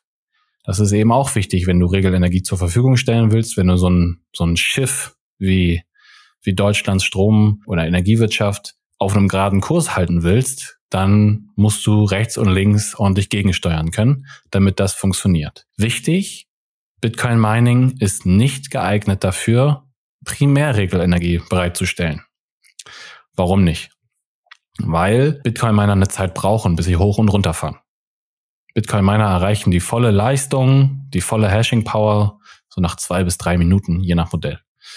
Äh, und deswegen halten sie eben diese Bedingungen von den 30 Sekunden nicht ein, die wir eben ausführlich erläutert haben nochmal und eignen sich dafür nicht. Sekundäre Leistung können sie anbieten. Sie können hoch und runter regeln. Ne? Also man kann auch einen Miner mit Brains OS wie so eine wie so einen Volume-Knopf hoch und runter regeln. Und deswegen ist Sekundärregelleistung das, wo man Bitcoin Mining ansiedeln würde. Jetzt habe ich eine kurze Frage. Sprechen wir hier über Bitcoin Mining als Energieerzeuger oder als Energieabnehmer? Beides. Ah, nee, okay, das musst du nochmal kurz erklären. Beides. Abnehmer, warum? oder? Ja, okay. Ja, ja, ist paradox. Also, du hast einen Container, da sind 100 Bitcoin Miner drin. Mhm. Und 80 Prozent davon läuft. Also 80 meiner rotieren. So, wie kann ich jetzt damit Energie erzeugen? Ich kann damit Energie erzeugen, indem ich sage, ich reduziere meine Nachfrage. Ich lasse jetzt nur noch 60 laufen. Dann habe ich im Endeffekt bilanztechnisch mit 20 Minern, die nicht mehr laufen, Energie erzeugt, weil ich diese Energie nicht mehr im Netz nachfrage und die anderswo verbraucht werden kann. Das ist dann das gleiche Beispiel, was du eben von der Fabrik genannt hast, die Korrekt. sich bereitgestellt hat, dann ihre Kapazitäten dann fremdgesteuert in Anführungszeichen halt runterfahren genau. oder zu regeln zu lassen. Natürlich ist es nicht so, dass, und mit diesem Ausdruck habe ich auch Probleme, Digital Energy, dass ich jetzt irgendwie Kohle umwandle in, in Elektronen, ja, sondern ich erzeuge ja hier keinen Strom, sondern ich reduziere meine Nachfrage. Aber für den, für den Bilanzkreis oder für den Netzbetreiber ist es scheißegal. So, weil der will wissen, wie viel Energie kann ich wohin schicken. Und da sind wir dann auch wieder bei den Kosten. Ne, es gibt zwei, äh, zwei Wege, wie, wie Bitcoin-Miner dazu incentiviert werden, Regelenergie bereitzustellen. Ja, also man, man sagt immer, oh, Bitcoin-Miner laufen ständig oder was auch immer. Das sind, das sind einfach nur Marktteilnehmer, die Kohle verdienen wollen. Und deswegen funktionieren sie. Punkt eins, sie kriegen dafür Geld, dass sie abschalten oder hochfahren. Ganz klassisch, so läuft das hier in der Regel. Ja, also wie bei dem Fabrik auch, wieder bei der Fabrik auch. Ich, ich kriege Geld dafür, dass ich diese Leistung theoretisch verbrauchen könnte oder was auch immer. Und tue es nicht, deswegen werde ich dafür vergütet. Wenn ich auf der anderen Seite allerdings einen bestimmten Strompreis habe am Markt, den bezahle ich als Bitcoin-Miner und der Strompreis geht nach oben, der Strompreis steigt am Spotmarkt zum Beispiel, dann bedeutet das ja, dass mehr Nachfrage da ist als Angebot. Und in dem Moment, wo es sich nicht mehr für mich lohnt zu meinen, fange ich an, die ersten Maschinen zurückzufahren. Als erstes fahre ich die zurück, die am ältesten sind, also meine S9s zum Beispiel. Die fahre ich dann zurück, weil mit dem aktuellen Strompreis kriege ich die nicht mehr betrieben. Das heißt, es gibt zwei Marktmechanismen, die Regelenergie steuern. Das eine ist der Markt, der sagt, der Preis geht über eine bestimmte Grenze und die, die, die Nachfrage fällt weg von den Bitcoin-Minern. Ne? Und die ist bekanntlich relativ gering, weil Bitcoin-Mining lohnt sich nicht bei 10 Cent oder so. Das sind maximal, glaube ich, 7 Cent oder so, Dollar Cent. Kann ich mich irren. Aber mein Punkt ist nur, und das kann man auch in Texas in diesem ERCOT-Grid, was halt abgeschottet ist, damit, die, damit sie sich möglichst schnell aus den USA entfernen können. Sehr schön zu sehen als Versuchsobjekt, dass Bitcoin-Miner genau dann abschalten, wenn der Strompreis eben zu stark steigt. Und dadurch reduziert sich dann in dem Moment die Nachfrage. Der Preis geht wieder nach unten und es ist mehr Energie und die Kügelchen müssen nicht so schnell hinten aus dem Röhrchen fallen. So kann man sich das vorstellen. Das würde ja prinzipiell auch bedeuten, im großen Stil könnte man damit, wenn man jetzt Bitcoin Mining in, in, in einer fernen oder mittelfernen Zukunft so äh, für genau für dieses Szenario im großen Stil anwenden, würde auch bedeuten, dass man über das Bitcoin Mining ja prinzipiell auch effektiv den Strompreis auch steuern kann. Absolut. Das Ding ist halt, und das merke ich bei meiner, immer, meiner Arbeit immer wieder, man hebt halt den, den Preisboden an. Stellt euch vor, ihr habt mega viel Angebot am Markt und keiner will Energie haben. Dann sinkt der Energiepreis so weit irgendwie bis null. Ja. In dem Moment, wo ich aber immer einen Verbraucher habe, der immer sagt, yo, zu dem Preis laufe ich jeden Tag 24 Stunden, hebe ich diesen Preisboden von theoretisch null auf diese Summe X. Das ist in Minigrids sehr, sehr interessant, weil ich, und das ist halt für meine Arbeit sehr, sehr wichtig, ich habe ein abgeschlossenes Netz. Da ist ein Erzeuger, eine Solaranlage und ein Batteriespeicher und da sind Verbraucher. Wenn die Sonne scheint, die Batterie ist voll und es ist keine Nachfrage im Netz, dann kann kein Strom produziert werden. Das ist genau dieselbe physikalische äh, Logik, nur in einem, ja, in einem Reagenzglas, in, einem, in einer Petrischale sozusagen. Und in dem Moment, wo halt die Sonne weiter scheint und es ist keine Nachfrage, weder von der Batterie noch vom Netz da, wird der Strom nicht produziert, weil er nicht fließen kann. Und die Module erhitzen sich halt. In dem Moment, wo ich dann aber immer einen Verbraucher habe, also statt Batterie noch Bitcoin-Miner dazu, keine Ahnung, das ist ja auch nicht viel Investition. Ja, also ich kriege ja einen Megawatt S9, die haben pro Stück 1,3 Kilowatt. Keine Ahnung, was zeigt der Großhandelspreis? 150 Euro pro Stück, kriege ich für unter 10.000 Euro einen Megawatt äh, an Leistung. Und das ist, das ist Wahnsinn. So, wenn ich jetzt mir einfach in so ein kleines äh, Minigrid zwei, drei, vier meiner stelle, dazu habe ich auch noch mal einen Artikel geschrieben bei Energy Central, dann hebe ich praktisch in meinem Minigrid den Preis von null an auf fünf. Und das verändert halt komplett die Wirtschaftlichkeitsrechnung von solchen Projekten und macht dezentrale Energieversorgung viel attraktiver, weil ich auf einmal einen Anker habe, an dem ich praktisch meine Energieversorgung aufhängen kann. Ganz krass sieht man das bei so Beispielen, das ist auch einer meiner absoluten Lieblingsartikel vom Gladstein, den ich auch in der zweiten Folge eingesprochen habe, in diesem Virunga Nationalpark Projekt, wo ich Bitcoin Mining nutze, um eben einen 15 Megawatt Wasserdamm anzubinden und direkten Cashflow zu haben, damit dieser Wasserdamm sofort Geld verdienen kann mit der Energie, die da erzeugt wird. Das lohnt sich normalerweise nach 20 Jahren so ein Projekt. Aber ich habe halt sofort einen Abnehmer, und kann sofort meine Energie in Kohle umwandeln und kann mit diesem, mit diesem Energiefluss Geld verdienen, darüber dann wieder die Netzinfrastruktur aufbauen.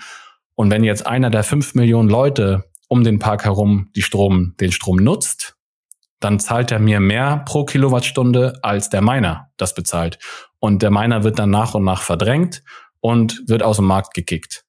Und so schaffe ich einen fließenden Übergang wir weichen jetzt ein bisschen ab, aber da liegt Leidenschaft, Sehr gut. merkt man vielleicht. Ja, ja, ja. Ähm, jetzt schafft man einen fließenden Übergang von Energieerzeugung für den Infrastrukturbau. Mhm. Ja, also je, je mehr Kilowattstunden dann am Netz verbraucht werden, je weniger Biomasse abgeholzt werden muss in diesem Park, desto mehr wird der Miner verdrängt, desto mehr verschwindet das Bitcoin Mining, bis irgendwann dieser Wasserdamm nur noch das Netz versorgt. Genau. Das heißt, dieser Preisboden ist eine ganz, ganz wichtige Geschichte. Stellt euch zum Beispiel vor, ein Satz noch, nachts, es ist keine Nachfrage da, aber es weht ordentlich Wind. Windkrafträder in Deutschland verkaufen dann keinen Strom, weil es keine Nachfrage am Markt gibt. Wir werden den Strom nicht los. Haben aber immer einen Abnehmer, wenn es Bitcoin-Mining gäbe im größeren Stil. Und müssen dann halt ihre Energie nicht einstellen, ihre Erzeugung, sondern haben immer einen Abnehmer da ihnen immer zu jeder Zeit, scheißegal, an jedem Ort. Man braucht nur eine Internetverbindung. Immer was für den Strom zahlt.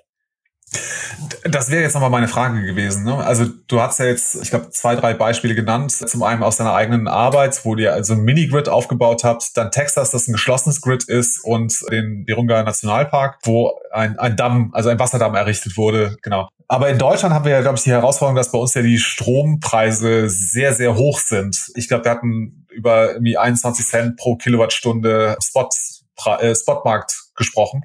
Mhm. Und du hast ja selber gesagt, lohnen tut sich Mining wahrscheinlich erst ab sieben Dollar Cent pro Kilowattstunde. Ja. Ähm, da ist ja doch noch eine gehörige Differenz dazwischen.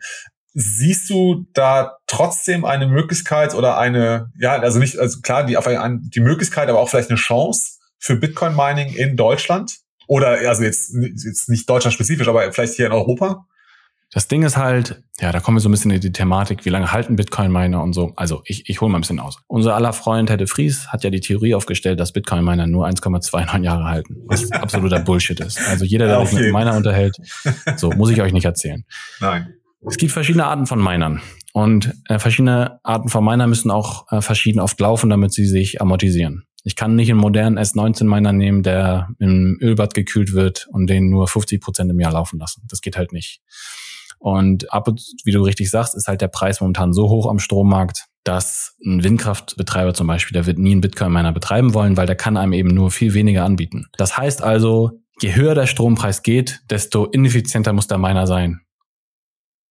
Damit er. Was, was total paradox klingt erstmal. Genau. Ich, ich erkläre das noch ein bisschen besser. Je, je moderner der Miner ist, desto teurer ist er in der Regel, desto, desto häufiger, desto prozentualer, desto höher ist die Prozentzahl, die der Miner laufen muss im Jahr. Das extrem andere Beispiel ist einfach ein Toaster.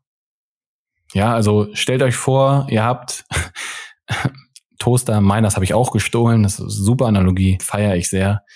Ich habe vorhin gesagt, es gibt auch Momente, in denen müssen wir Energie exportieren und anderen Leuten Geld dafür bezahlen, andere mhm. Leute dafür bezahlen, dass sie den Strom in ihrem Netz abnehmen, weil ansonsten unser Netz um die Ohren fliegt, was auch immer.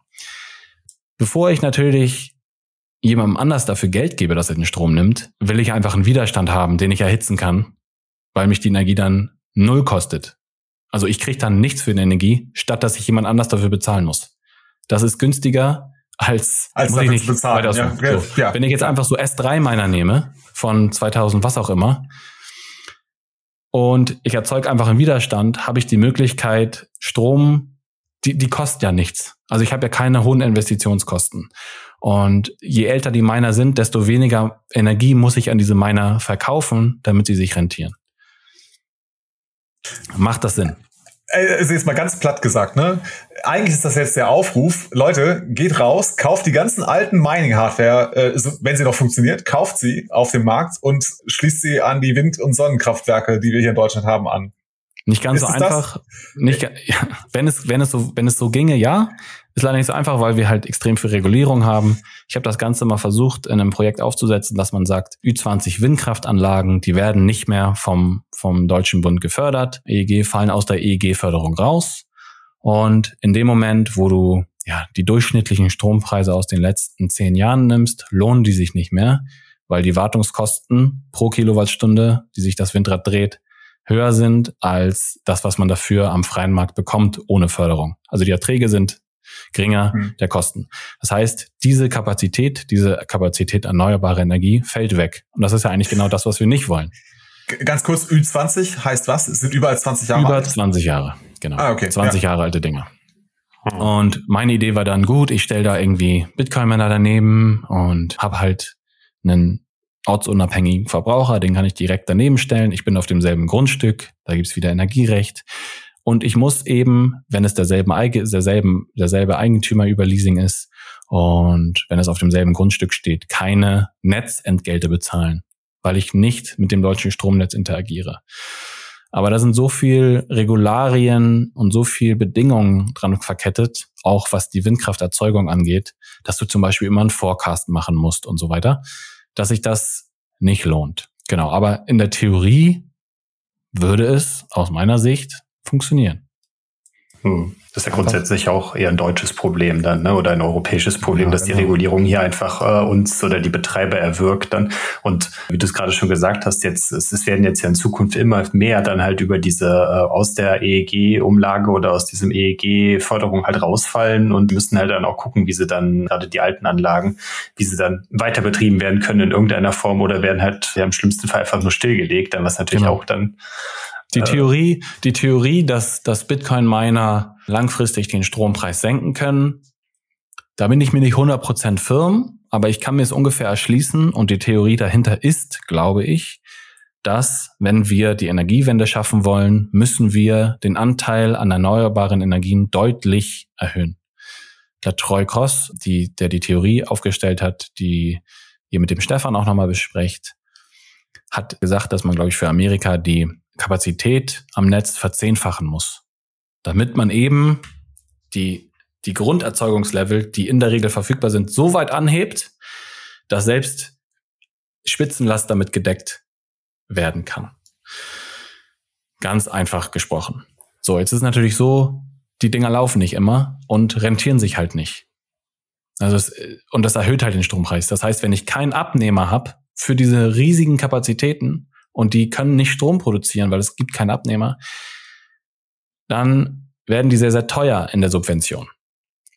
Wenn ich allerdings Bitcoin-Miner habe, die ich immer laufen lassen kann, nochmal in der Theorie, es hat noch niemand bewiesen, dass das auch funktioniert, dann senke ich damit den Strompreis, weil ich brauche keine Subventionen mehr, um und brauche keine Steuern mehr in der Höhe verlangen, verlangen vielleicht, um diese diese erneuerbaren Energienkapazitäten zu finanzieren.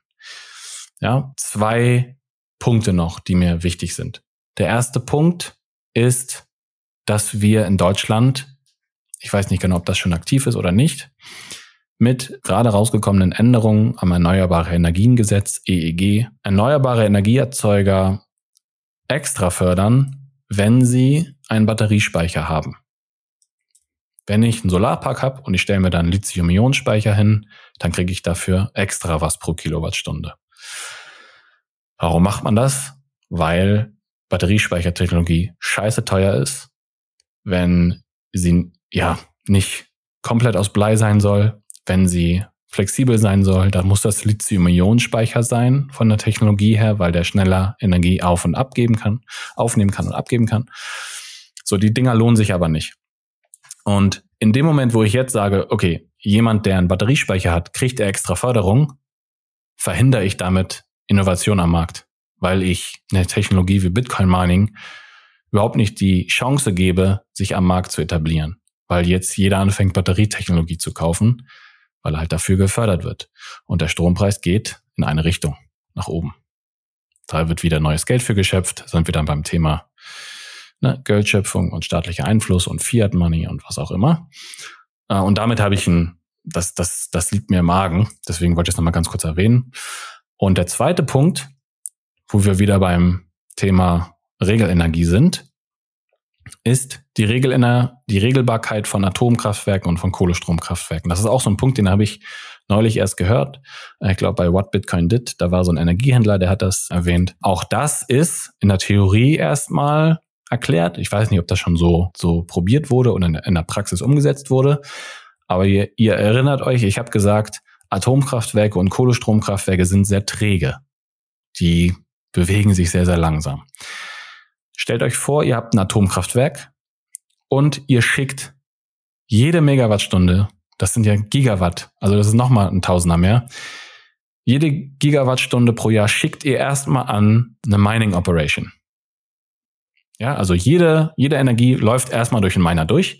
Dann habe ich an diesem Miner eine Stellschraube, mit der ich die Energieerzeugung aus einem Atomkraftwerk regeln kann weil ich die Miner flexibel hoch und runter fahren kann und regeln kann, wie viel geht am Miner vorbei und wie viel nimmt er auf. Und das ist bahnbrechend, dass ich auf einmal es schaffe, absolute Schiffe in der Energieerzeugung, Tanker, regelbar zu machen. Das ist ein Gamechanger. Hm. In der Theorie. Ja, und, und die äh, politische Ungewolltheit von dieser Technologie, zumindest dann jetzt hier in Deutschland in irgendeiner Form, die ja Kohle und Atomkraft so schnell wie möglich loswerden wollen. Wie realistisch das natürlich ist, hat man jetzt ja im Vorhinein schon gesprochen. Ja. Dass wir die Grundlast trotzdem irgendwie sicherstellen müssen. Ja, genau. Also wir machen das halt aus Kohlestrom, der meiner Sicht wesentlich mehr CO2 verursacht hm. und das absolut größere Übel ist, wenn man das mit Atomstrom vergleicht. Man wollte halt damals sagen, gut, man will den, der, der, den Grünen ein bisschen Wind aus den Segeln nehmen und die CDU verbietet jetzt Atommeiler und holt nochmal vielleicht nochmal eine Wahl so. Aber ja, auch, politisches Thema. Genau, politisches Thema. Aber wir schießen uns damit halt absolut ab, wenn wir sagen, wir nehmen keiner Stromstrom mehr und keinen Kohlestrom, verkaufen den Leuten eine erneuerbare Energiewende, aber kaufen dann hintenrum Atomkraftstrom aus Frankreich. Ja. Also ist halt komplett sinnbefreit und holen uns das Risiko von Stromausfällen rein, ne? weil wir ja. nicht planen können, wie die erneuerbaren Energien uns zur Verfügung stehen. Genau, beziehungsweise erhöhen die Kügelchen, die wir vorne nicht kontrollieren können. Immer mehr kommen dazu, die nicht regelbar sind und machen uns das Leben immer schwerer und sind eben dann auf, auf äußere Einflüsse angewiesen, dass es weiterhin funktionieren. Namentlich dann, ich meine, das, wir reden jetzt die ganze Zeit über Deutschland, aber das deutsche Netz ist mit allen anderen äh, nebenanliegenden Netzen verbunden. Dieser 50 Hertz Standard, der gilt in ganz Europa. Und wir sind eben ganz eng verbunden mit Netzen aus Dänemark, Polen, Frankreich, äh, Schweiz, Österreich, alle möglichen Nachbarländer. Das sind ja keine, keine Inselnetze, sondern das ist ein riesiges europäisches Verbundnetz. Und das, was wir hier besprochen haben, passiert so oder so ähnlich überall. Es war auf jeden Fall ein super spannendes Gespräch mit dir, Jesse. Bevor wir dich entlassen, hast du noch irgendeinen Punkt, den du gerne zum Thema Energiewirtschaft oder Grundlagen der Energiewirtschaft unbedingt loswerden wolltest, den wir noch nicht besprochen haben? Nee, nur dass Bitcoin Mining zu wenig Energie verwendet. Sehr gut. Das ist immer wichtig ja. zu sagen. Ja, und warum das, das so ist, das ja, ja, da da macht man gutes Statement. Das, genau. So. Ich habe so genau, ich habe es so ein bisschen rausgehört. Du hast dich ja schon echt sehr intensiv auch mit dem Thema Bitcoin Mining und Energiemarkt und Energiepreise auseinandergesetzt. Vielleicht wäre es tatsächlich noch mal eine gute Idee, dass wir uns noch mal unterhalten ne, über den Bedarf, den Bitcoin eigentlich hat an Energie. Du hast ja jetzt die These in den Raum gestellt, dass Bitcoin eigentlich zu wenig Energie verbraucht, was die Fatzer da draußen wahrscheinlich nicht gerne hören möchten. Na gut, das ist uns ja relativ Wurst. ja, sehr schön. Gut, Thorsten, hast du noch eine Frage an den Jesse? Hm, ich würde ihm jetzt gerne noch die Möglichkeit geben, dass er vielleicht noch eine Minute noch mal ein bisschen was über seinen Podcast sagen kann, noch ein bisschen chillen kann, damit er noch ein bisschen Werbung hat. Der hat ja ist ja frisch damit gestartet. Kannst du noch mal ein bisschen was dazu erzählen? Danke. Wo findet man dich? Genau, das Übliche danke euch erstmal für die Möglichkeit und für eure Zeit und für das Interesse, sich, sich darüber zu unterhalten. Ich finde das super. Also ich glaube, Energiethemen kann es nicht genug geben. Und da fehlt, glaube ich, noch sehr, sehr viel Bildung, weil, weil die Energiewirtschaft, glaube ich, ein Rabbit Hole für sich ist. Und nochmal, wir haben jetzt hier anderthalb Stunden geredet und haben Oberflächen angekratzt. Ne? Also es geht extrem tief. Und irgendwann höre ich auch auf, mich damit auszukennen. Und da braucht man dann auch Spezialisten für. Aber ich hoffe, dass die Zuhörer so ein bisschen Gefühl dafür bekommen haben, wie Energiewirtschaft in Deutschland und überall anders im, im Grundsatz funktioniert. Was Regelenergie ist, das ist ganz, ganz wichtig, besonders fürs Bitcoin-Mining. Ich habe mich dazu entschieden, eben weil mir als Energiewirt diese, diese Energiekritik und diese FAT-Themen extrem auf den Senkel gehen, was dagegen zu tun, und zwar diesen Podcast zu starten. Da gibt es jetzt fünf Folgen von. Und das Ganze heißt Powering Bitcoin, also Bitcoin betreiben auf Deutsch, Bitcoin und Energie. Wir haben eine rege Telegram-Community, da wird über Solar Mining geredet, Home Mining und alles mögliche andere diskutiert. Das macht mir sehr, sehr viel Spaß. Ihr findet mich auf Twitter natürlich, Jesse-HODL, J-E-S-E unterstrich HODL.